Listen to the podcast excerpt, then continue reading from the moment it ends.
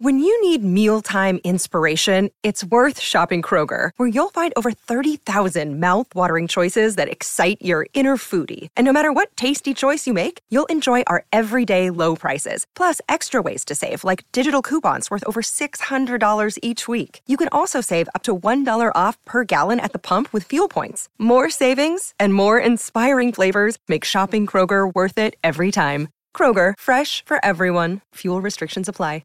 Another day is here, and you're ready for it. What to wear? Check. Breakfast, lunch, and dinner? Check. Planning for what's next and how to save for it?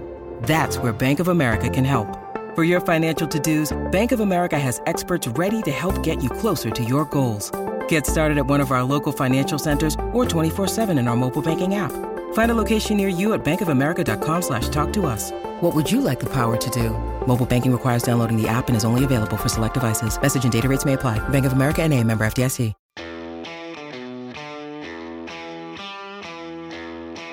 Live for another edition of the Patriots Beat podcast here on the CLNS Media Network. I am Mike Kadlick, joined as always by Alex Barth from 98.5 The Sports Hub. Uh, we're going to get into a Q&A here. We're going to lean it back a little bit and answer all your questions uh, on this Patriots bye week. So uh, please populate the chat with some of your questions, and we will get to as many as possible.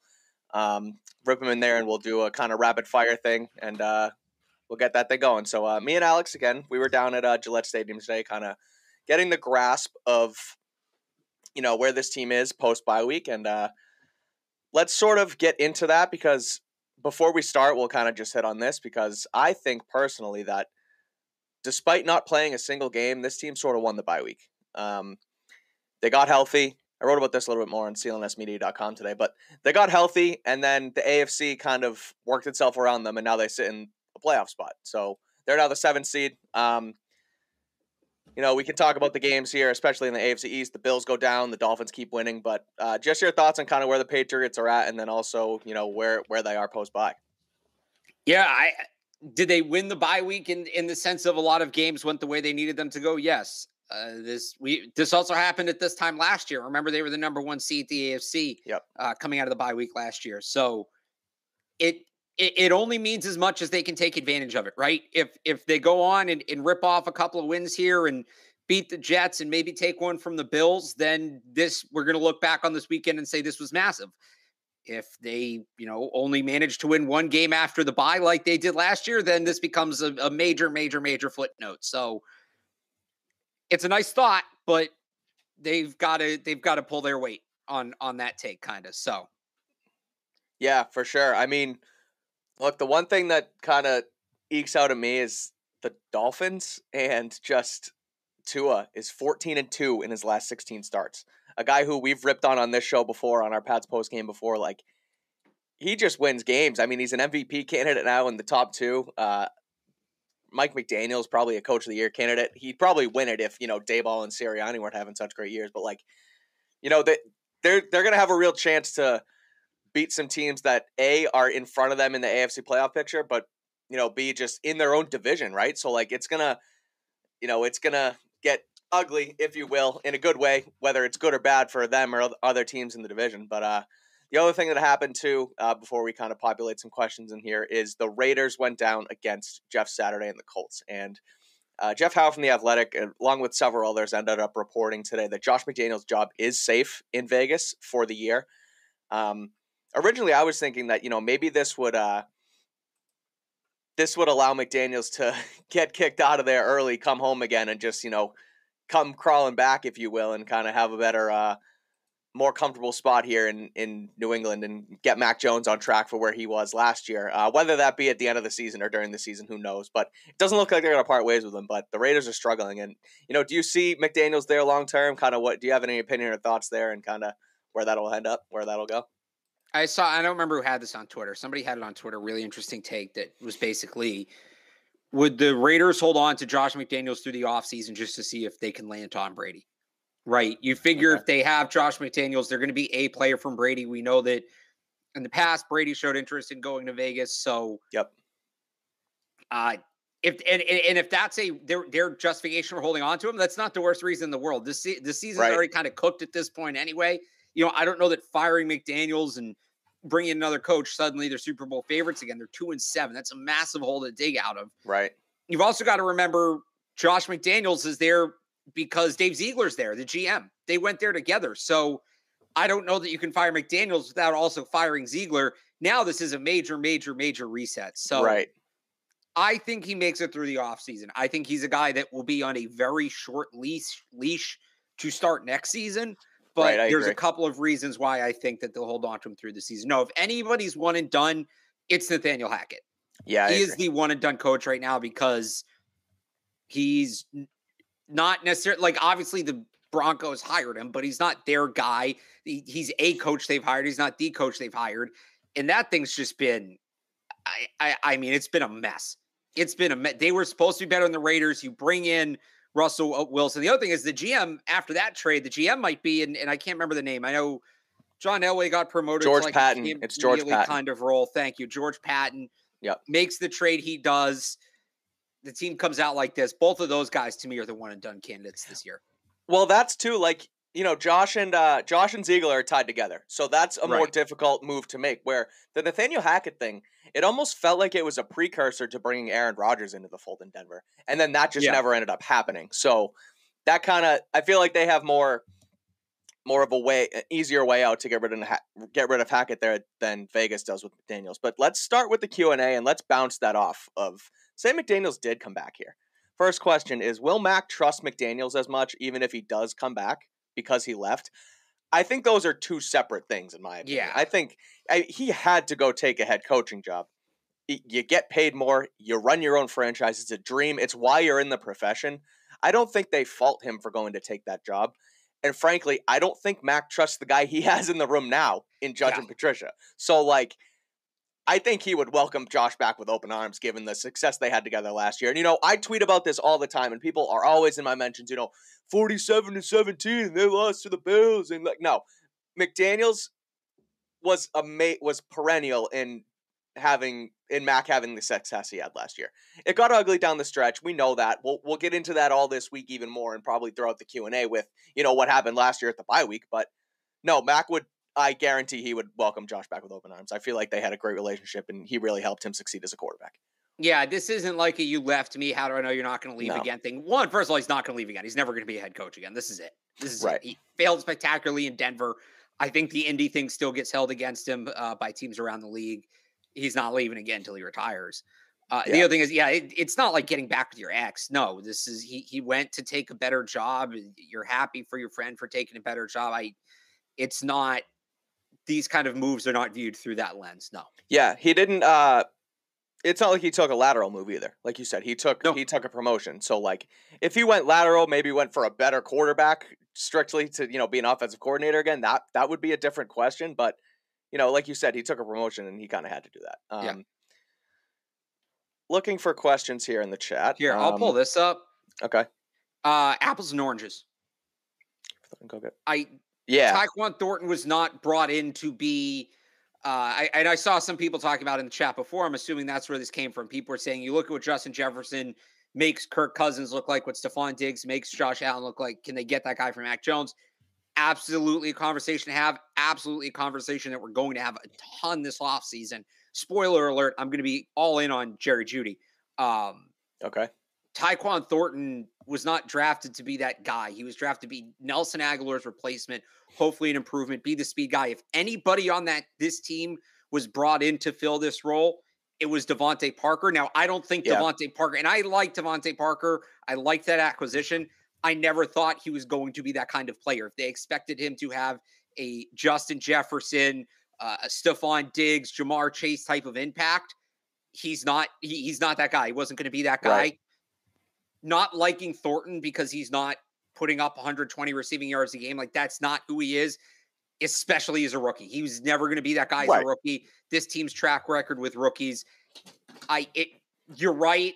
Panic and wanting a veteran superstar wide receiver like that is going to be the, the two things pending something weird happening in free agency. And look, the Shaq Mason move happened last year, but pending something weird, I think 90% of what we talk about going into this offseason is going to be getting a left tackle, like a Yeah. franchise left tackle, and a superstar boundary wide receiver. Those are gonna be those are really the two big holes. Besides that, the rest of the roster actually feels pretty solid. Uh, you know, they got to kind of figure out what they're doing at, at, some other spots. You know, they could use a linebacker. Um, they, they could probably use a safety. We'll see what happens with Devin McCourty, but they have depth there. They have internal options. They right. do need a veteran superstar wide receiver. Tyquan Thornton not being that guy, he's not even uh, nine. That's not the reason career, he needs right? to go get one. Yeah, right. Tyquan Thornton not being that guy five years, five games into his career is not a reason to write off Tyquan Thornton. I still think he has tremendous potential. Yeah, I eh, this this feels like uh, you know a tremendous leap to just yeah. criticize. No, I agree. Like you said, it wasn't in the cards for him either. And not only was he a rookie, and the Patriots, you know, don't tend to throw rookies into the fold right away. He was a rookie who also missed his first four games. So yeah, he was he came into the thing unhealthy. I want to bounce off this for you because you wrote about this, uh, some RPOs. Just if you want to bounce, if they'll you know if they'll try and incorporate more of this uh, moving forward and kind of see where they'll try and. I think they're going to try and fit Thornton in more anyway, just because of the speed. He had another week to get even healthier. Um, but specifically on RPOs, I don't know if you had anything more on that. So here's what's what's encouraging. First off, with Tyquan Thornton, I just kind of talked about how they're very hesitant with rookies. And actually, I want to pull some numbers up here that are going to back me up because I want to have the exact numbers. They are hesitant with rookies, but Bill Belichick does like to say once you get to Thanksgiving, there's no rookies, right? Everybody's yeah. played enough games. Uh, the guy I'm pulling up here is Rhamondre Stevenson because I want the exact numbers, but I believe last year it was around this time that his usage rate started to take off. Yeah, yeah, it was. He um we so week 13. So a little before the bye, um, because the bye was later last year, but he played significantly more down the stretch. Could we see the same thing with Tyquan Thornton? And in that regard, yes, I think RPOs would be massive for this offense. I yeah. wrote extensively about this on 985thesportshub.com today. I encourage everybody to check it out. Um, yeah, do it. Very much stuff. the tone of this show. Bet Online remains your number one source for all your sports betting for football and basketball this season. You'll always find the latest odds, team matchup info, player news, and game trends at BetOnline. Always your continued source for sports wagering information, BetOnline features live betting, free contests, and live scores for almost any sport or game imaginable. We're the fastest and easiest way to bet on all your favorite NFL, NBA, NHL, MMA, tennis, boxing, and even golf games and events. Head to betonline.ag to join and receive your 50% welcome bonus with your first deposit. Make sure to use promo code CLNS50 to receive your rewards. Bet online, where the game starts. Uh, one of my favorite things I've written this season. Uh, the Patriots last year, they didn't run a lot of RPOs relative to the rest of the league. They ran 52 RPOs, which was tied for the 25th most of in the NFL. Now, keeping that in mind, they averaged 9.6 yards per play on the RPOs, which was the best in the league by almost mm-hmm. two yards per play like significantly the best in the league. So you think, all right, and they're not going to average 9.6 if they keep running RPOs at that rate, right? There's teams that run two, 300 RPOs a year. If the Patriots start running that that many, they're not going to keep averaging 9.6 yards like, per play. It's right. going to come down, but it felt like something, hey, this is something Mac's comfortable with, and it made sense. He ran a lot of Alabama, something the rest of the team is comfortable with. It's a good thing for the young quarterback to kind of get him going. It felt that way. It really did about RPOs last year. This year, two numbers are way down. The overall number of RPOs has dropped significantly. They've run just 15 in nine games, and just six of those have come when Mac Jones is on the field. They ran some with Bailey Zappe as well. I think they actually ran one also with Brian Hoyer. And the ones they're running, the average yards per play has dropped below the league average. So they led the league last year there, mm-hmm. I think it's 22nd, and this is all going into week. I, I did the math before Sunday, um, so sure. going into this week, um, the average yards per play drops to about six. So they're running fewer RPOs. They're having less success with them. Why? I don't think it's actually McDaniels' thing because the Raiders are the second worst RPO team in the league this year. They're averaging 3.9 yards per play. Yeah. Which is not good, period. Um, so I wore I, one time I wear my glasses. I'm totally nerding out. That's perfect. um, what? So what changed? I think some of it is RPOs can be like a volume, like a rhythm play. The more you do them, because it's a it's a read. And again, if you don't know what an RPO is, go 985thesportshub.com. I explain it. Uh, but it's a play that when you get in a rhythm, they become a little easier. It's like a, a, a microwave shooter in basketball, right? A guy that the more shots he takes, the better yep. he gets because he's feeling it. So running more RPOs could help. The other thing is it's the kind of RPOs they're running. I'd remind everybody an RPO is a concept. It's not a play. You don't go into the RP into the huddle and go RPO ready break. Right. There's several different types of them. So it means run pass means run pass run option, pass option. Right. So it's uh, it's it's like everybody thinks okay there's two play calls you can run or you can pass now there's this third thing that's both um hey it's Kaley Cuoco for priceline. Ready to go to your happy place for a happy price? Well why didn't you say so? Just download the priceline app right now and save up to 60% on hotels. So whether it's cousin kevin's kazoo concert in kansas city go kevin! Or becky's bachelorette bash in bermuda you never have to miss a trip ever again. So download the priceline app today. Your savings are waiting. Go to your happy place for a happy price. Go to your happy price, Priceline. They're running a lot of bubble screens, almost exclusively bubble screens is the pass option on these RPOs. And I like bubble screen RPOs. I think it's kind of a the, the way the play flows, I think it works well. That being said, when it's the only RPO you're running, uh, it's not going to be as effective. They've got two great slant receivers in Tyquan Thornton and DeVante Parker. I'd love to see some, and, and, they ran slant RPOs last year. They did. They ran slants. They ran uh, a couple fade RPOs. The bubble yep. screen was still a big part of it, but they were mixing it in, right? I'd like to, so I'd like to see them run more RPOs, but I'd really just different different route combinations off of it, especially that slant, because I think again Thornton and Parker, for different reasons, are very good on that route. And when you incorporate that on into an RPO, I think there's some chances to really move the ball there. So that's kind of my RPO spiel. And again, Tyquan Thornton fits it. I think one way or the other, we're going to see him more down the stretch here. Yeah. But that's a way to really get him involved, get him in a rhythm, um, and get Mac in a rhythm too. And the one other thing I'd say about RPOs, the biggest issue for this offense right now, and we've talked about this ad nauseum, Mike. Dump on Mac all you want. The biggest issue for this this offense is the offensive line. When the offensive oh, yeah. line figures it out, I'm telling you, Mac's going to look better. The receivers are going to look better. Even Rhamondre is going to look better. I know he's looked really good. They've left some chances for him on the table with how this offensive line is played. The offensive line is the one position that you can't hide, right? You can right. hide a deficiency at running back. You can maybe hide a deficiency at wide receiver. You know, when you have guys like James White and Rob Gronkowski, you cannot hide your offensive line. If your offensive line is not good, that will show. It does not matter what you call. But RPOs, because it's a quick release play that essentially is designed to leave one player unblocked. Right. You can, it is the best way possible to negate the negative impacts of a bad offensive line. So the RPO, running RPOs will help the offensive line out as well. So I, I there's a million reasons I would love to see him run it more. Who knows if they will or not? It's something to watch. Again, I go into this as as much as I just talked about it very in depth, even more in depth on 985thesportshub.com. But uh, yeah, I, I would love to see more RPOs. Sure. So, I mean, as you were sort of, as like, like you said, Alex went on his little, uh, his rant there for uh, RPOs. I'm to quickly rant about LinkedIn and then we'll get back to the Q and A's. Uh, if I can just hide that because I have my two cents about our uh, presenting sponsors here at LinkedIn. Uh, these days, Every new potential hire can feel like a high stakes wager for your small business. You want to be 100% certain that you have access to the best qualified candidates available, and that's why you have to check out LinkedIn Jobs. LinkedIn Jobs helps you find the right people for your team faster and for free. We use LinkedIn Jobs here at CLNS Media, and they make it super easy to post your job. Then just add the per then add your listing and the purple hashtag hiring frame to your LinkedIn profile to spread the word that you're hiring. Simple tools like screening questions make it easy to focus on candidates with just the right tools and experience so you can quickly prioritize who you'd like to interview and hire. As we inch close to December, now's the perfect time to add the right team member and end 2022 strong. That's why small businesses rate LinkedIn Jobs number one in delivering quality hires versus leading competitors. LinkedIn Jobs helps you find the qualified candidates you want to talk to faster. Post your job for free at linkedin.com slash beat. That's linkedin.com slash beat to post your job for free. Terms and conditions, as always, apply.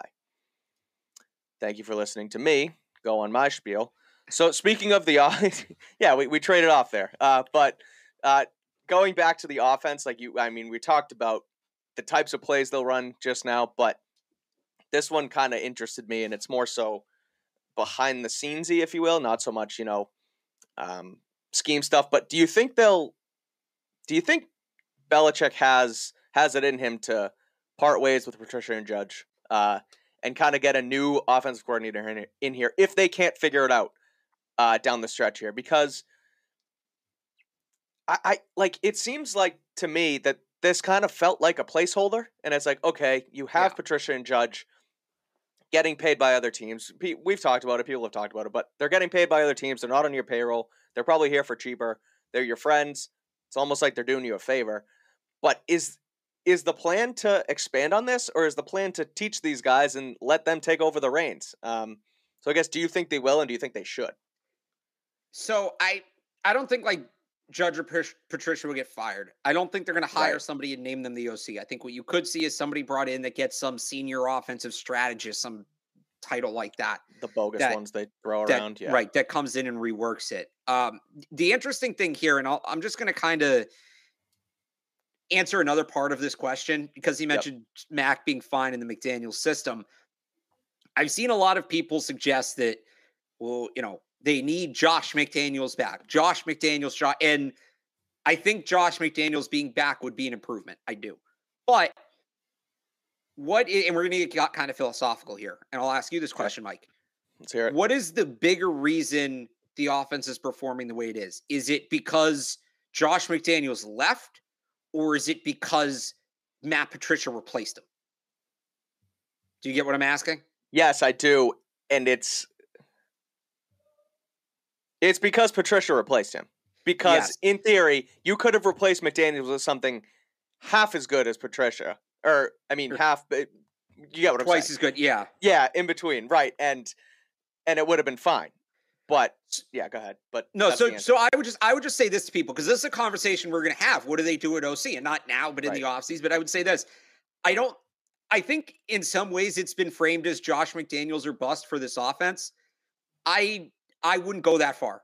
I, I'm not saying I wouldn't take Josh McDaniels back. I would, but it- yeah, I'll take anybody with offensive experience at this point. Is is is kind of more so where I'm coming from. Like yeah, Josh McDaniels would be great. Somebody from that tree who actually knows offense would be great. Whether it's, um, you know, a guy like Chad O'Shea coming back, whether it's Yeah. Bill Hardegree, who's the quarterbacks coach in Vegas right now. Like, I I don't like. I just I don't think it that the well, it's McDaniels or it's Judge slash Judge Patricia Patricia. Yeah, those aren't the only two options. Like I just I would remind people that I I think that there's I think they they would explore all options, right? It's not going to be, oh well, Josh is staying in Vegas, so we're sticking with with Matt and Joe. I think some people are thinking about it that way, and I understand why. Yeah. I, I I was kind of like it took me a minute to be like, no, it's not just that. You know, it's going to go beyond that. So I don't know. It's just a take I had over the weekend. I thought I had over the weekend that you know start. It's not just those guys. Start looking around, see what else is out there, and uh, just somebody with an offensive um, mindset. So this is an interesting one. Uh, As an Alabama fan, the Patriots have Bill O'Brien back. Bill O'Brien, they are not fans of him in Alabama right now. I some of it's justified. Mhm. I think that they're not getting the play out of their receivers that they maybe expected to. I just don't think those guys are as good as maybe projected. I don't think Bill O'Brien's coming back. I think he you can call this informed speculation. Um I I think he wants to stay in college. I think he- and here's he's going to get a college head coaching job. that's where I was going to go with this. Right. Like, I feel like he stayed there in order to, you know, give himself like he got himself the Alabama, the Nick Saban treatment. Saban did it with Lane Kiffin. He did it with Steve Sark. You know, come here, call our offense, and we can mold you into, you know, a head candidate, a head coaching candidate again. The way they've struggled this year, it seems like, mm, I- again, I was thinking maybe that's not the case because you know they're not the Bama of old, and they're not. I mean, granted, you have Bryce Young and everything, but it's like is he pulling them down? So you can go off what you just said, but that's kind of that's kind of where I'm at. I don't know if he, you know, molded himself as well as he might have hoped. he, he he's not going to get like the Auburn job or the Right. Wisconsin job, but I'll tell you this: the really interesting one for me with him is BC if they move on from Jeff Hafley because Informed speculation. no, this is this is just guessing. This is just guessing. Okay. Um, he uh he you look at what he did at Penn State, and he took a program that by all accounts should have been dead in the water, Mhm. and in no time brought them back to national prominence. Yep. Not to excuse what what the school did by any means, but with the pieces he was given in the fallout, he did an excellent job. I think a program like BC that obviously is not penalized the way Penn State was penalized, but is at another sort of rock bottom Yeah. where they're at. Having a guy who's not just a good coach, but knows how to rebuild a program, to start a program from scratch, essentially. I think there'd be tremendous value in BC having a guy like that. He's also a local guy. He's from Massachusetts. He has connections in the area. He's recruited in the Northeast before. If I'm BC, I'm offering him a blank check. Like if if, if they care at all about saving that football program, which is a completely separate conversation. We don't need to. We could maybe save for a college Yeah. football minute another time, but I don't. I he's going to get a head coaching job at, at the Yeah. college level, and it's not even an indictment on the Patriots really to say that that's a better job than than being the OC for the Patriots. He just it is. You look at, and I don't know that he's going to get Jimbo Fisher money, but Jimbo Fisher is going to get eighty million dollars to sit on his couch for the next Yep. ten years, right? Why would he come be an assistant in the NFL when he's either a going to run his own program or b get a massive buyout because those things aren't changing. Right. So, yeah, I I I don't think he's coming back. I don't, and is there's a number of reasons for that. I want to bring this comment up, and I it. realize we're going back to this guy, and he's probably just trolling us with all of these awful, awful takes. Lamar Jackson didn't need all that stuff. He's talking about, you know, the help of the coordinators and the receivers. Uh, just shows how mid Mac Jones is. Taking nothing away from Lamar Jackson. He was my MVP pick coming into the season. But to say Lamar Jackson didn't need the right situation, you don't Yeah. know what you're talking about. Go back and watch Lamar as a rookie when he's running the Joe Flacco offense in Baltimore. He's a traditional shotgun drop back passer. He struggled. It was ugly. Yep. They go out, they they they bring in uh uh Greg Roman. Greg, Greg Roman, Roman. thank you. I want to say Wink Martindale for some reason. They they He's bring the in DC. Greg, He's the defensive guy thank who's you. in the Giants now. they they bring in Greg Roman. They start running a system that kind of capitalizes on Lamar Jackson's strengths, which they were not doing before with the Joe Flacco system. Which why would they? They were playing the Joe Flacco strengths. They go out, they get these big body receivers, they get these yards after catch receivers, they get these bullying running backs that can play off of them. It's it the system's built around him. The whole idea of a system quarterback, there has never been and will never be a quarterback that is equally good in every offensive system. Every quarterback has a system that they're going to be better in because no two players are the same and everybody has a different skill set. Tailoring your offense to the quarterback skill set is not a sign that the quarterback is bad. It's just what you do. It's basic football offensive game planning 101. Every team has done that since the beginning of the game. Tom Brady, they built the system around his skill sets. He had very unique skill sets, which which elevated that system and made it so good. They were able to do certain things that that you know he other quarterbacks wouldn't have been able to do. But I'll say I just said about like Lamar, right? Put him in a drop back, you know, put him in the Brady offense, and he'd probably struggle. Put Brady in the Lamar offense, and he's going to struggle tremendously. It's it's all about fitting this. y- You want to build your offense around your quarterback strengths. Tua is another great example. They've done an excellent job building that offense around what Tua does best. Um, um, um, what what the Rams did last year for Stafford is another example. They've kind of gotten away for that this year. From that Yeah. this year, um, the Niners are another one. Uh, the Packers up until this year, the Packers are a great example of they went away from Aaron Rodgers' strengths. He wants to throw the ball down the field. He wants to Yep. throw 50-50 balls, use that downfield accuracy, and they try to make him dink and dunk, and he just doesn't have the patience for that. It's not in his game. So it's not that Mac isn't good, it's that they're not letting him do what he's good at. Right. And that that's where all this frustration comes from. That's what it all boils down to is last year they did a great job, a fantastic job of tailoring the offense to Mac Jones. And it felt like when that season ended, it was basically if you put some more talent around him, certain kinds of players to enhance what he already does, right? Like, for instance, uh the the um the Ravens adding uh, a guy like Devin Duvernay, who was the Right. perfect wide receiver for that offense. Mhm. If they could make targeted additions like that, that was going to be, and then Mac naturally taking that second year leap, that's what was going to move things forward. Instead, they've kind of changed what the offense is in and drifted away from what uh from what Mac does as strengths. Right. And just to follow this up here, because somebody's asking me, Um, somebody said Brady would struggle in the Ravens offense right now, followed it up by saying the Ravens have good players. It's not like play, it's not just the players; it's, it's- the it's the- scheme, it's the scheme, right? the If types of let- play calls. if you let Brady run Brady's offense with the Ravens players, it would probably look pretty good. But if you're Right. putting him out there running triple options and all these Quarterback things like power, that, yeah, right. Yeah, he right. can't run it. It's not to his skill set. Zone um, read type thing, and even to your right. point before, it's like the best quarterbacks in the NFL that the coaches scheme the game up around them. Like a guy like Patrick Mahomes, who has Tyreek Hill, and they take deep shots with him. Tyreek Hill leaves. They try and bring guys in. It doesn't work. They go get a guy like Kadarius Toney to fit their system and fit their scheme. So it's like you have to adjust on the fly, and you got to make things happen for your guy. Even Josh Allen, right? They do it for him. They go get him Stefon Diggs, and they go get Gabe Davis, and they change the. You know, Ken Dorsey calls the offense. I still don't know that that offense is built around Josh Allen correctly. But it's if we're being honest.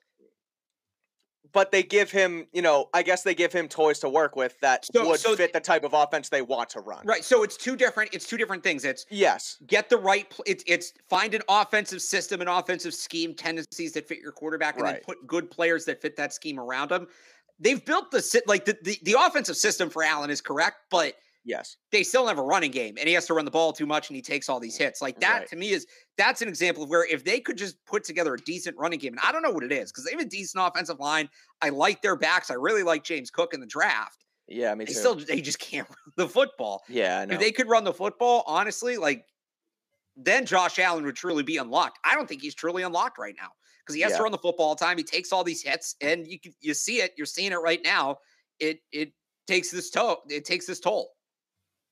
Yeah, agreed. Um, one here for you that has popped up a few times now, but I mean, let's go back to getting toys for people, right? That we'll we'll Yeah. do this one, and then I have another one too. But Brandon Aiyuk uh, in San Francisco, what do you think about his availability and uh, if the Patriots could go get him? I mean, that's a guy who the San Francisco they already have Deebo, they have George Kittle, they bring in McCaffrey.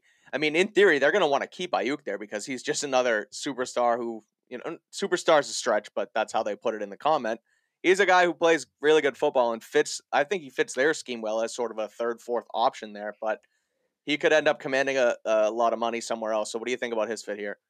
Yeah, I don't, don't get me wrong. I, I I really like him as a player. Uh, I I really do. I just like you said, he's the third or fourth option. Right. He's never had more than 800 receiving yards in a season. What does he look like when he is that number one guy? You know, he's not getting covered by number one corners. Teams aren't scheming to stop him. Like, if you really want to go get it, he would almost be comparable to me to getting DeVante Parker. And I'm not saying that he's the same player as DeVante Parker. Yeah, yeah, yeah. But it's that same idea where like you said you even said it there. You call him a superstar because that's how the question phrased it, but is he, is he not? If you have to ask the question, he's probably not. Yeah. Go get a guy who's done it. Go get a guy who's been a number one, who's elevated the team. Again, Stefon Diggs, what he did for the Vikings, Right. he elevated that team. There was no way to question it.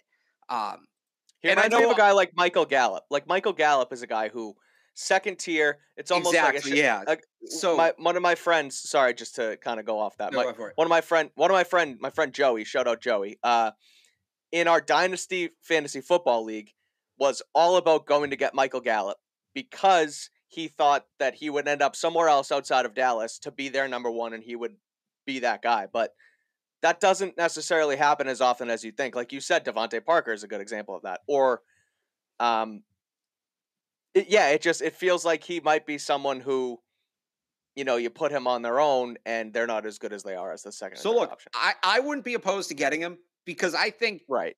You know, I like I said, I still think Tyquan Thornton has upside, and if, if they really believe in Thornton taking off, and it's Thornton and Aiyuk and Jakobi Meyers, like that's pretty good. That's a pretty good group, assuming Thornton develops the way we think he's going to develop. Right. But I don't know that I would sit here and say yes, they got their equivalent of what Stefon Diggs is to Josh Allen or what Ja'Marr Chase is to Joe Burrow. Like I wouldn't, I wouldn't go that far with a guy like Brandon. Aiyuk. Right. Wouldn't be a bad addition at all No. but I don't I don't think and I, I know at the beginning I said Jerry Jeudy and people are gonna say, well, Jerry Jeudy hasn't done it either. Well, Jerry Jeudy's never at a quarterback. Never. Right. Um, and he gets hurt a lot. That's the risk with him. When he's healthy, he's a number one. I don't think there's a ton of question about it. He just can't stay healthy, which Right. is a risk in itself. But unfortunately, like I look at the market, I would imagine the Vikings are going to pay Jefferson. I I don't see a Yeah, world no where they way. let him out the building. Jerry Jeudy's the guy then. Jerry Jeudy is the guy, and I I think at a certain point you just have to go with what the market dictates, unless unless they want to get really aggressive in the draft and trade up for a guy like Jaxon Smith-Njigba. Then Yeah. you know, I- I keep bringing up Ja'Marr Chase in this conversation because I think what he did for Joe Burrow is comparable to what Stefon Diggs for Josh Allen Right. did for Josh Allen. Obviously, it's different circumstances. The the Bengals drafted Ja'Marr Chase, Right. or uh, like Jaylen Waddle in Miami. I guess the Dolphins did both. They drafted Jaylen Waddle and they traded for And they Tua. brought in Tyreek. um, or Tyreek. Tyreek. Thank you. Yep. That would that would be the argument. There would would be you know at that point I think all right is it um you know do you trade up for Jaxon Smith-Njigba? Honestly, a guy they'd probably really like is why can't I do names tonight? Uh, the kid from Pitt who transferred, Jordan Addison Jordan Addison. yep. USC. Like then at, at that point maybe we start having that conversation, which Yep. we'll do in the offseason. All right, let's have fun. Yeah. All right. WH is the question asker. Would you rather have Mac, Brady, Rodgers, or Zappe as the quarterback next year? Brady. You take it's the answer is Brady. You take off Zappe right away. Right. He's he's clearly the worst one here. I'm not doing that. Uh, no offense. I love Bailey Zappe. He was great. I think he's a good backup, but I think he got exposed a little bit at the end of that uh, Bears game. I think it's Brady. You want Brady. Then I'd I think I would stick with Mac before I go get Aaron Rodgers. I think Aaron Rodgers is a guy who's a little bit more bought out than Brady is right now. I think Brady wants to keep playing. I think he wants to go elsewhere and try and win somewhere else. Um, and I think that the Patriots kind of have a little bit of a. It, put it this way: if they went and got Brady, they would they would say, "Let's go win a Super Bowl." right. Rodgers would come here, and I think they'd be good. But again, he seems like a little bit more bought out. I think Brady would be the best fit to come back here and be the quarterback next year. So Brady's my pick as well. Yeah, absolutely. I, if you reset it, first of all, it, it between Mac and Zappe, it's Mac. Mac still has Yeah, the totally. higher ceiling. Yep. Between Brady and Rodgers, Brady's the better quarterback. And if you're if you're gonna move on anyway, right, and go back into that quarterback carousel, which so many people seem ready to do, which frustrates the hell out of me. Mac Jones not being a top five quarterback in the NFL in year two does not, which I think some people want him to be, does not mean that Mac Jones is not a franchise, like cannot be a, you know, franchise caliber quarterback, a, a, a, Matthew Stafford, a Matt Ryan type down the road, especially when you look at the situation he's been put in. Um, I, but if you're going to hit, if you really want to go back in that qu- quarterback carousel, which again, do you really want to go down that road? Look at the Browns. Look at what the Bills were for years. Uh, look at uh, what the the Lions have been like. You or not the, the Lions, Broncos. um, the Bron- Broncos were in it for a while. no, but they're the Bears. The Bears, the team I was trying to think Yeah, of. The, the, the. Bears were in that quarterback carousel for years and years and years. You go into that, suddenly it's 30 years later, and, and you you know you've made one or two playoffs. Like you don't. You got 30 names on so your jersey. hard. We all watched The Last Dance, and and the Bulls were so quick to rush into that rebuild Mhm. because they were like, oh, well, the sooner we start this, the sooner we'll be good again. And you never know. Remember when people were pushing Tom Brady out the door because, eh, just go and get the next guy as if it's that easy? A lot of those same Or people, or they have the guy in Jimmy. a lot who was not the guy. Uh, a, a lot of the people who are pushing Brady out the door are now pushing Mac out the door. Clearly learned nothing. Zero, Right. zilch. You don't want to be in that quarterback carousel at Nope. all. If there's a chance Mac is the guy, you stick with him. What we've seen so far has not disproven that Mac is the guy. He hasn't proven he is, but he has not proven he isn't either. All he's proven is that Matt Patricia doesn't know what he's doing as an offensive coordinator, and the offensive line isn't good. That's what's been proven. That being said, if you are going to hit the reset button, you might as well have a year of fun first, right? Like if you bring Brady back, it's a short term thing. It's maybe two years, probably one, Maybe. maybe. two. And then you're back in the quarterback carousel. But if you're moving on from Mac, you're going back into the quarterback carousel anyway. It's going to be 2020 all over again. And it's going to be Cam Newton and Jarrett Stidham, where the answer is really neither. That's what you're rooting for if you're pushing Mac out the door. Might as well bring Brady back for one last ride before we do that nonsense again. Last Dance 2.0 uh, because I think that uh, Well, Rodgers. no, we'll, and- we'll give it its own name. We'll figure out what it is. I, I'm Okay, using Last fine. Dance as a placeholder. Sure. Let's uh let's transition to defense for a second here because I have two answers to this. And by A- let me let me let me sorry, let me add one thing real quick. no hit it. I would Yep, take go. Rodgers over Mac for the same reasons. If you if the team wants Okay. to move on from Mac truly, Rodgers I, I I don't think would be to the same level as Brady, but you buy time before you go back into that quarterback carousel once again. So you would rather Rodgers than Mac next year? Um, if yeah, probably. Mhm. Yeah. Okay, interesting.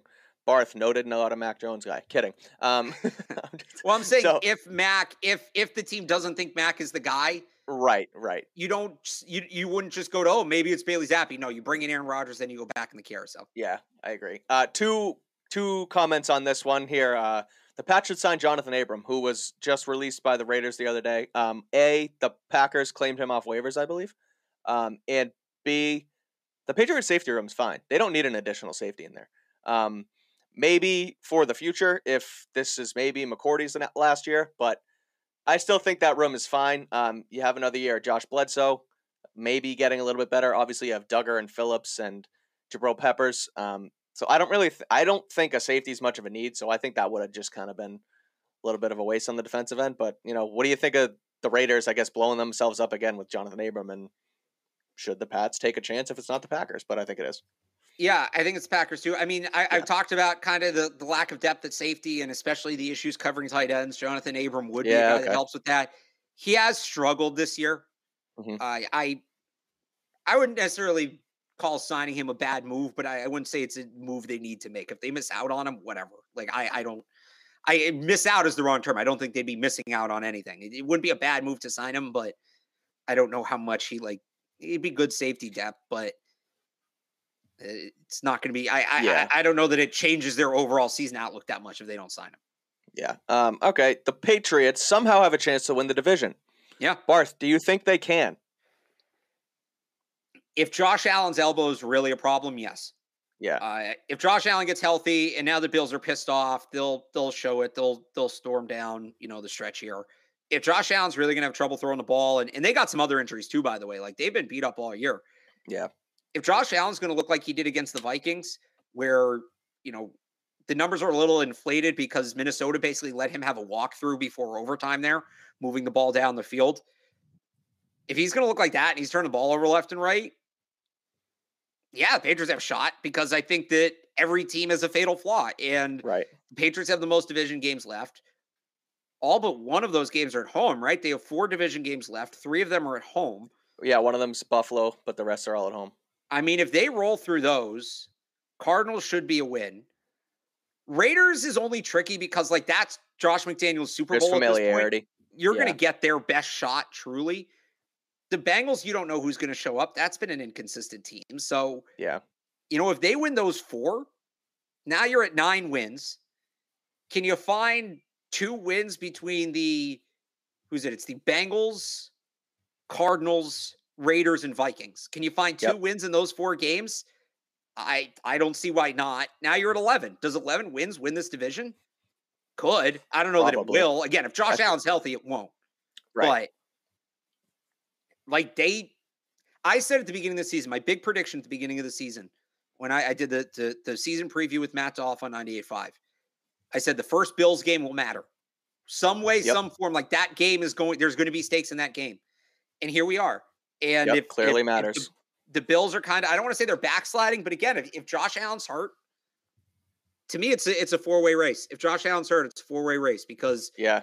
we know the Patriots can beat the Jets. I still don't believe in the Jets just, just because the quarterback. I love their defense, but Right. Zach Wilson's too much of a liability.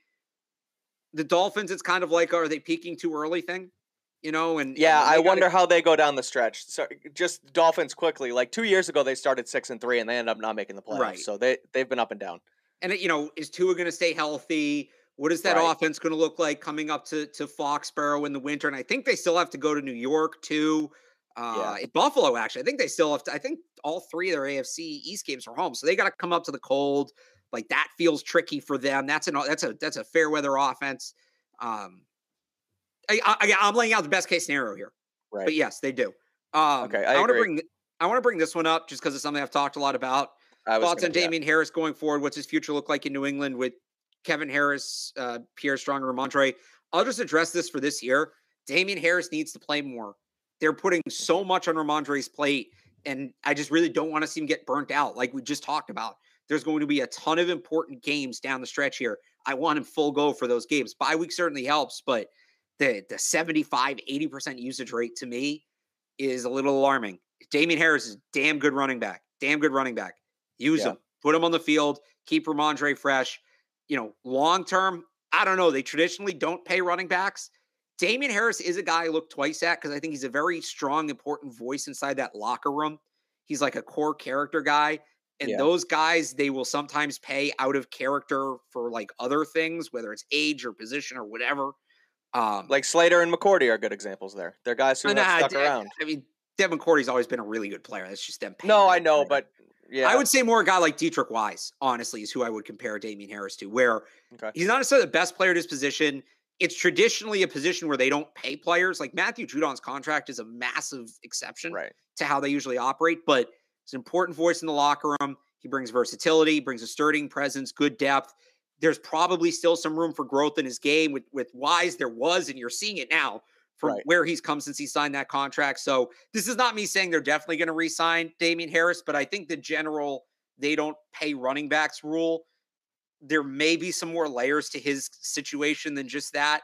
It's a specific situation, but I'd love to see him play more this year, one way or the other. Yeah, I agree. Again, it's like they need to, you know, they need to, like you said, they need to take some weight off Rhamondre's back throw as they go here. Uh, Yeah. Did you have one or okay? Um, one other one that was kind of bouncing off, um, just winning the, winning the AFC East, right? Aside from the Bills Yeah. game, what's the toughest opponent down stretch? I go back and forth here, and I took a look earlier at what games they need to win and lose, etc. Um, in order to give themselves a real chance, I was just going through the schedule by you know as I was doing some writing earlier. But like, I think it's, I think here it's between the Vikings and the Bengals, and I can't decide who's who as far as their toughest opponent because you look at the Vikings and they're what eight and one now after yesterday's win. Yeah. They seem to be revi- revitalized under Kevin O'Connell. You got you know Kirko Chainz, whatever they're calling him. He's he's balling out there. So like it's it's one p.m. Kirk almost every week now. But I mean they look like a solid team. That game's also in Minnesota, which makes it tough. Where the Bengals game, the Bengals are also a good team, and they're gonna they're gonna win some games down the stretch. Burrow's gonna be Burrow's gonna turn it on, sort of like he did last year. It depends on the health of Ja'Marr Chase too, but that game's in Gillette, so I would say that Minnesota in Minnesota is probably their toughest opponent outside the Bills. Yeah, if we're talking about like which games they have to win, obviously the Bengals game's more important. That's another wild card. game. Yeah, toughest true. game, like you said, Minnesota in Minnesota, short week. Uh, that that team's rolling, man. And, and I'll say this too: like the Bengals are a really talented team, but where they're at their best actually kind of lines up with some of the Patriots' strengths. Like Patriots have been good against some of those vertical, like true vertical passing offenses. Uh, Joe Burrow's not a guy who's going to threaten you a ton with his legs, right? They don't. Who's their tight end? Like they don't have a great tight end. yeah, it's uh, Uzomah. No, No, it's not because he's on the year. Jets. Um, Uh, to- Hayden I- I- Hurst. Hayden Hurst.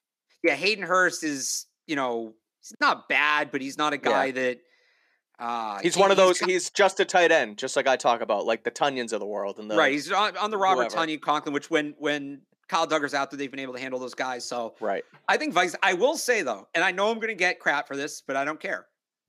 The sneaky, like the trap, we'll call it the trap game down the stretch here. Yeah. is at the Raiders. That is going to be a sneaky competitive game.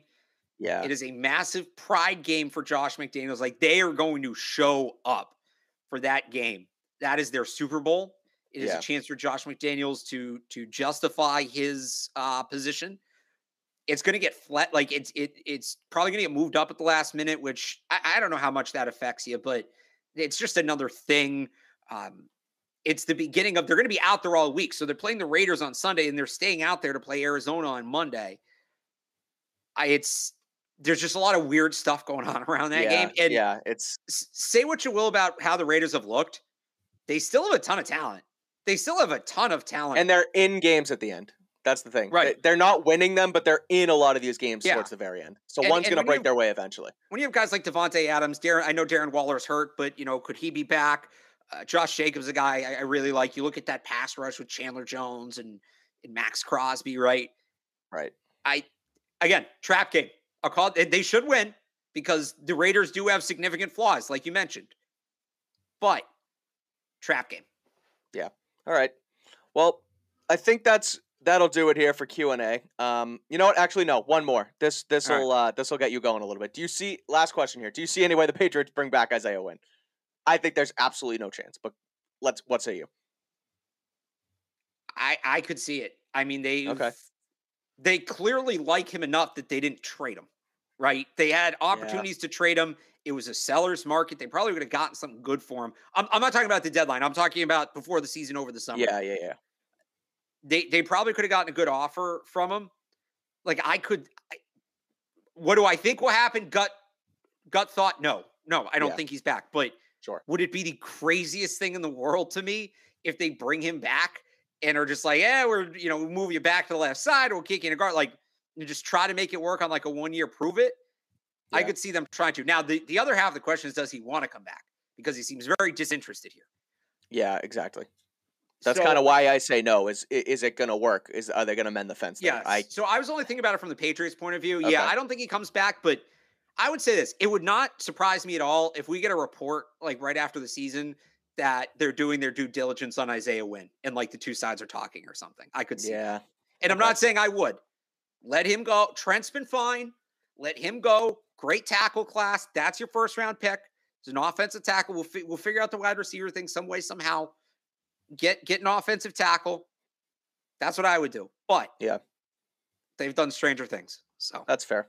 Um, all right, let's wrap this up, Barth. Quickly, let's do a quick Boston sports minute here because there's All a lot going on in just about every single uh, aspect of Boston- Boston sports. Let's start with, you know, let's get the bat out the way first. Red Sox. I just think I heard. Uh, so Nate Eovaldi uh, was given a qualifying offer, um, but I believe someone who's the EEI Rob Bradford reported that yeah, they they're looking to make something happen there whether it's a two it's a two year deal for 34 million i think his qualifying offers a year for like 19 where do you think they go with Eovaldi? i think personally i think he's a guy who would be worth the two years of 34 it's a little bit less money guy who you can keep around it's if you're gonna if you're gonna end up trying to maybe bring Bogaerts back but even still you have guys like devers you have guys like story it's a team that can win now under the right circumstances. So I think Eovaldi's good here for two more years. like I'm I'm fine. I'm not necessarily opposed to bringing him back. They can't bring him back and say the rotation set. They can't. He's not a number Right. one. He's not consistent enough. When he's on, he's a number one. He'll have a you know a sub three ERA for a month, but then for the next two months, his ERA is around five. So or he'll miss, like, or he'll miss ten starts, or he'll miss hurt. 10 starts. Perfect Yeah. point. I'll take him as like a two or a three, right? Mm-hmm. But he's not a one. I'm Chris Sale's not a one. I've said this before. I'll say it a million times. Anything you get from Chris Sale is gravy. You count on zero innings from him and you go from there. Right. Yeah. He's not a number one. It's also been like four years since he's pitched. So who knows what he's going to look like. I'm not opposed to, to bringing back Nathan Eovaldi. But if it's Nathan Eovaldi or Carlos Rodon, right? Right. Eovaldi, or, or sorry, Yeah. Rodon, Rodon, Yeah. Rodon. If it's Nathan Eovaldi or Chris Bassitt, Bassitt, guys who have proven they can be at the front of a rotation for a full season, like Ah, Yeah, I know. I I just, just- love Eovaldi here. I think he's got those. He's got the. You know. he's got He's got it. and that's why I'm saying I Yeah. wouldn't run away from him. I wouldn't run away from him, but this is a big time baseball market. You want to be playing in big time games. I know Eovaldi pitched all those extra innings in the World Series, and that was awesome. You need that Pedro, Jon Lester, Yeah, 2018 Chris Sale, like that guy. I to me, Eovaldi's one step below that. And there's totally room, there's totally room for that guy on the roster. Again, if they brought if they signed him and then brought in Rodon, hell yeah. Yeah, do it. Yeah, both. aboard. Right. But you need that big game pitcher. And I just I, I know he gets tagged as a big game pitcher. I think he has big game moments. He certainly does. Like, yeah, he's got stones, but Yeah. who's Well, that that's guy the that's- thing. Go ahead. He's not that guy that I guess it's he pitches well in big games. I want the guy who it's a big game when he pitches. Those are two different things, Sure, right? That's a good point. And so so so that's where I'm at on Eovaldi. There was one other thing in the chat I saw that uh I thought, oh, I will say this though. The other guy I, I like, and this is maybe where you get the or with Eovaldi. I'll give Chaim Bloom, and, and this is probably more credit to the medical staff, but Okay. they've done a great job rehabbing guys coming off Tommy John. And it's kind of like a torn ACL in football where it's, you know, the second year. Yeah. Uh, Uh, did guys really get going? If he's willing to sign like a one or two year prove it deal, and they did it last year with James Paxton, he didn't even end up pitching. So Right. I'm inclined to believe they will do this. Can't be their only signing. Again, go get me a guy like Carlos Rodon, but Mhm. I would not hate them going after Noah Syndergaard. I really wouldn't. I, I think there's tremendous upside there. I really do. I wrote about this there. on 985thesportshub.com. Give me get me like a, a Bassitt, DeGrom, maybe DeGrom. Like that's an extreme, but like one of those guys. They're not going to do that. Though. They're not going to get to DeGrom, They're but I'm saying like that, that. category, the top tier, and then bring, Okay. bring either bring back Eovaldi or sign Noah Syndergaard. That's kind of where I'm at. Like one column A, one column B. Yeah. Okay. Syndergaard definitely has um, more upside than a guy like Paxton. I would think what they did last year. Um, exactly, but like but yeah, look at a guy like Garrett Whitlock, where he was Right. coming off Tommy John and whatever it was, like they made it work. And um, they had a guy in the bullpen. I can't do names tonight. I don't know what it is, but they they they've done well outside of Chris Sale, who I think is that's more of a Chris Sale issue than a Red Right. Sox issue. He weighs 120 pounds. They've done a good job rehabbing these guys, so I'd like to see him take a shot with Syndergaard. Alex Barth, not a Chris Sale guy. I know that from experience. Um, quickly on the I Sox, loved him when he was good. He just doesn't. How can you be a fan of a guy that doesn't play? No, I know. Right, I agree. Uh, with a volley though, quickly, and I want to go back Celtics bees and then get out of here. But um, Yeah. just like you said, the big everyone loves this. Like you said, the stones on Eovaldi. Yeah. The one game he had those stones, they didn't win the game. That's which true. Is funny, That which is is, kind of it's ironic the way that you know it was. It was great. Don't get me wrong. It was like heroic. The guy pitched the game before, what have you. But I mean, it was the one game they lost in the series. But anyway, I like Eovaldi. I'd want him back. Uh, let's go Celtics really fast. Celtics uh, rolling. They play tonight again. Uh, I believe in OKC. Is Jayson Tatum the MVP MVP front runner right now in the NBA? Alex Barth. I say yes, and it has no. There's no bias in me having him 14 to one to win MVP. I truly believe he's the front runner. What do you think? I mean, you look at what Joel Embiid's done the last couple nights. He's closing that gap. Yeah, I but know. yeah, I'm still I Tatum. it. I, I- I hate it too, but I it's it's still Tatum right now because I, I I'm one of these people that gets picky and focuses on the value part of most valuable player, Yeah. right? They Embiid had that game and it came down to the final seconds. I mean, they were up Right. three with like 20 seconds to go, right? Yeah. Tatum's got them blowing by teams. So I'm still Tatum right now. Ton of season to go. What's encouraging to me about what Jayson Tatum's doing the last two or three years, whatever it is, he started season slow and then like late in the season, right? Right Yeah. around St. Patrick or in that earlier than that, like February, Groundhog Day, you kind of see that real All-Star superstar break. Jayson Tatum Yeah. come out, right? Yeah. Remember, like last year, we were talking, oh, here we go. It's the Jayson Tatum thing again. Sucks at the beginning of the year. There's questions. Then he gets Right. hurt. Then he comes back and he's a superstar for the last two months. He's doing that now. So, well, so here's my thought. What if that trend still continues? What if this is his base and he Uh, and builds this season like he traditionally has built in the past? Right. He's going to run away with the MVP. Oh, I don't yeah. know if that's the case. I don't know how much room there is for him to grow at this point. I mean, again, Right. he's, He's, playing, playing sensational. and that's not a knock on him. He's playing unbelievably. Like, how much Right. better can you get? But Right. that's my fun little thought is okay, Jayson Tatum traditionally has closed seasons better than he started them. If Yep. this is where he's starting, where is this thing going? Totally. so that's yeah. that, that's my fun little Jayson Tatum thought. It's a good path. I think Tatum, Yeah. like you said, MVP frontrunner. There's guys like Giannis and Luka and Embiid there, but he's right in the pack. There's there's no true one right now. And as a Celtics fan and as a Look, guy who's holding that ticket, I say they- I take Tatum. They reward winning with that award. Right. Celtic, totally. are they the se- are, did they pass the box or are they still second in the league? Uh, I believe they're second by a half game, okay, but but I mean, still they're gonna- right. Yeah. Yeah. All right. All right. Third team, third or fourth team, I guess, conclu- in, uh, including the Patriots. But Bruins, 15 games, starting 13 and 2. They're absolutely rolling right now. Uh, it, they seem to not be able to find a loss. I think Linus Ullmark's undefeated. I think they're undefeated at home. I might be pulling these numbers out of my ass, but I, it, I believe those are correct. Are they peaking too early? Can they win the Stanley Cup? It feels like a team that starts 13 and 2 is automatically peaking too early, but do you think they can continue this type of trend? So first of all, they're a wagon yes, right now. Wagon, Thanks, yes, Jay. wagon. I actually think a lot of what they're doing is sustainable. I I liked Okay. the Hampus Lindholm trade last year. He's the kind of defenseman they haven't had for a while. Yep. They, they real. I know Charlie McAvoy is pretty good offensively, but I wouldn't say he's offensive minded. Like Hampus Lindholm's a guy who you have to think about in your Right. defensive zone. Like really, like he can run point and all that, and he had to adjust his game a little bit coming from Anaheim. They play a different style. I think he's done that tremendously. I think he put in a ton of work this offseason, uh, gotten in with the coaching staff. Really, there's a ton of buy in there from what he's doing. I think most of what they're doing is sustainable.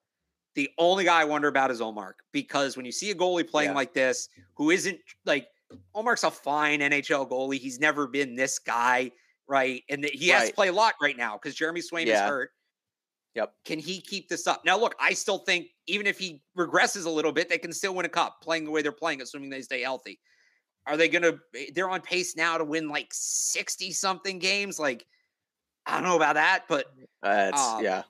I'll, I'll, uh, I, I do actually think a lot of what they're doing is sustainable. I really do. And I, I the Lindholm trade, I, I know Sweeney's getting a lot of crap right now, and some of it's deserved, and, and uh, non hockey related stuff is certainly deserved in, in regards to Mitchell Miller. But Right. that Hampus Lindholm trade really is a chance to, to Yeah.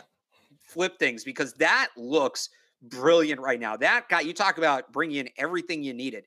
That guy's everything you need. So, Can we throw- so that's or, go, go ahead. ahead. Then I want to. no. I'll go first. Yeah, that's sort of the thing with it's it's why that Mitch the whole Mitchell Miller saga is so so much more confusing than it even should be. It's like they've been under pat, bad PR fire forever.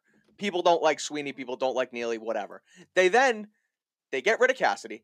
They get DeBrusk back. They get uh, Bergeron back. They get Krejci back. They make the the Lindholm trade. Things are rolling, and then they do that the stupid, stupid Mitchell Miller decision, and it's like, what are we doing? They're not fully past it, of course. You know that's gonna that's gonna stick around for quite some time. But again, like you said, the the Lindholm thing was great, and Sweeney was doing so much good, and then he did that nonsense. But what do you got? Yeah, so I, I I'm- I'm not a huge soccer guy, but I think Okay. this begins this week, right? When does the I World think Cup it I start? think it starts Sunday or next month, the twentieth. So Sunday. Okay. So yeah, I, Yeah. I knew the U.S.'s first match was on the 21st. I didn't know if there was like games before that or how many days, like how many Right. days into it they're playing. I'm really not a soccer guy. I'll admit it. Yeah, I'm either. not. But I get in. I get into the World Cup. I do because if you give me rooting interest in something, I'll watch whatever. Yep. Um, especially if there's stakes, like with the World Cup. Obviously, there's a ton of stakes. Like I watched the uh, the Euro final. Remember when England was in it? It was a big deal. Um, Yeah. Family friend who's British, so I watched with him, and I'm all of a Ah, sudden okay. Locked in. It was great. Yeah. Um, I'm looking forward to it too. I'm get, I'm actually doing some uh some gambling content on clnsmedia.com revolving around the World World Cup, so you can check that out this week on there too. so I know Matt Turner is a goalie for the U.S. I don't know if he's the starter. Um, I, I Mm, pretty okay. much remember the last time they were in it eight years ago.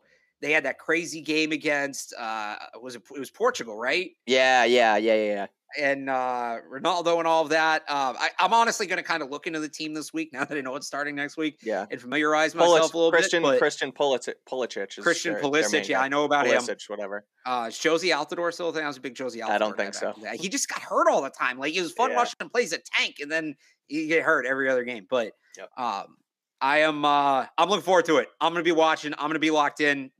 Any sport being played at the highest level, I don't care what the sport is, Mhm. is always fun I'm with you. because you're seeing the best of the best, and there's a ton on the line, and that's great. So I'm I'm Olympics, excited for Olympics, for example, watching a guy like Michael Phelps.